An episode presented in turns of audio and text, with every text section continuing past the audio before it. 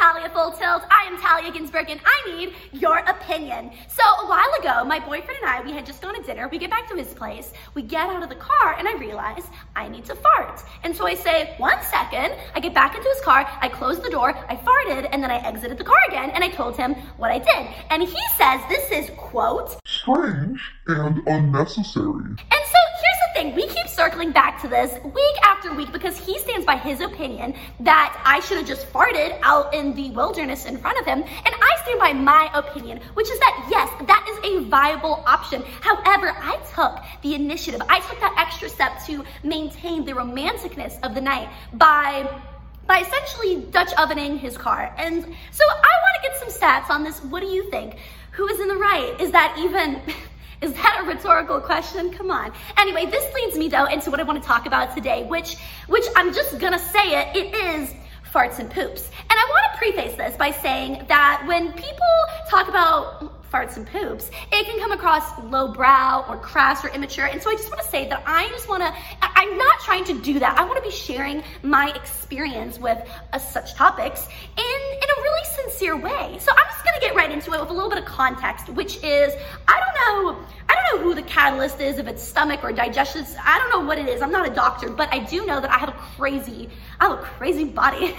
um, whether I am constipated pretty frequently or sometimes I get uh, what I think are anxiety-induced sudden urgent needs to defecate. And I would say worst of all is for as long as I can remember, I have what I think is a hyperactive bladder where if I drink a cup of water, within the hour, I will need to pee as much as three times, each time a considerable considerable amount of pee. I hate to say it, but the bathroom is a very large part of my life. So with that being said, I made the decision to just be super transparent with people because I realized, as an example, imagine I'm at brunch with friends. It is a lot less awkward for everyone involved if I just go, oh my gosh, I'm gonna pee again. This is crazy. And I go and I pee versus, you know, being all shy about it. And then people are wondering, is she okay?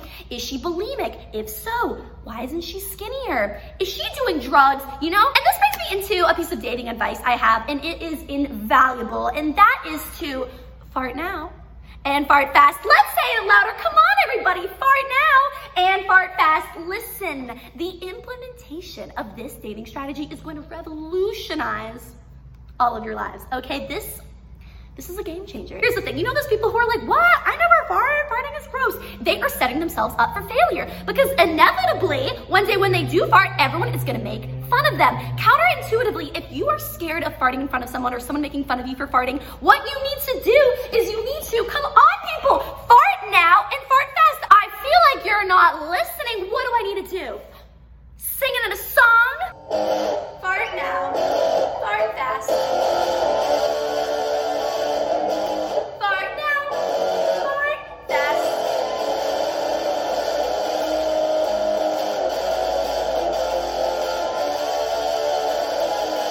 Okay, so imagine you've been dating someone for a while, you're sitting on the couch watching a movie and you need to fart. This is what you're gonna do. You're gonna go, oh, sorry, gotta fart. You're gonna fart, and then the key component is you are gonna continue what you are doing with complete nonchalantness. Okay, you are owning the fart again as if, oh, can you pass the salt? Thank you. That is the fart. The fart is the salt, okay? Now, the great thing about this strategy is it also applies to poops, okay? Again, farts and poops, farts and poops. Here's, I have heard countless stories of people jumping through hoops trying to make sure they don't poop at their significant other's house. Stop it!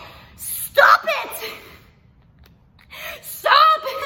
Sorry. Okay, poop! Okay, here's what you're gonna do. Let me set the scene. Imagine, ooh, you've been going out with this guy for a while and like gasp, it's the first time you're sleeping over. Yeah, you wake up and uh-oh, you need to poop. Here's what you're gonna do. It's the same strategy. You're gonna say, uh, oh, hey, I need to poop and it might be a while. So put something on, keep yourself entertained, okay?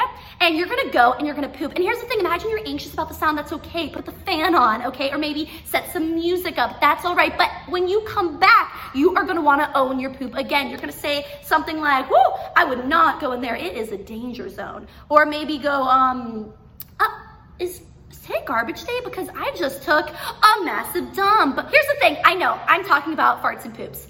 But I do think this is genuinely good advice. It reminds me, there's an Amy Poehler quote. She said something like, there's power in looking silly and not caring that you do. And it's, it's very true. If you take something that is quote unquote embarrassing or a weakness or something that makes you different, which is not farts and poops because they are the great equalizers, and you are just unashamed about them, it is very powerful. If this is a fear of yours, I'm telling you, I'm telling you, fart now and fart fast, okay? I'm so excited to see all these wonderful results. Thank you, everybody. See you next time.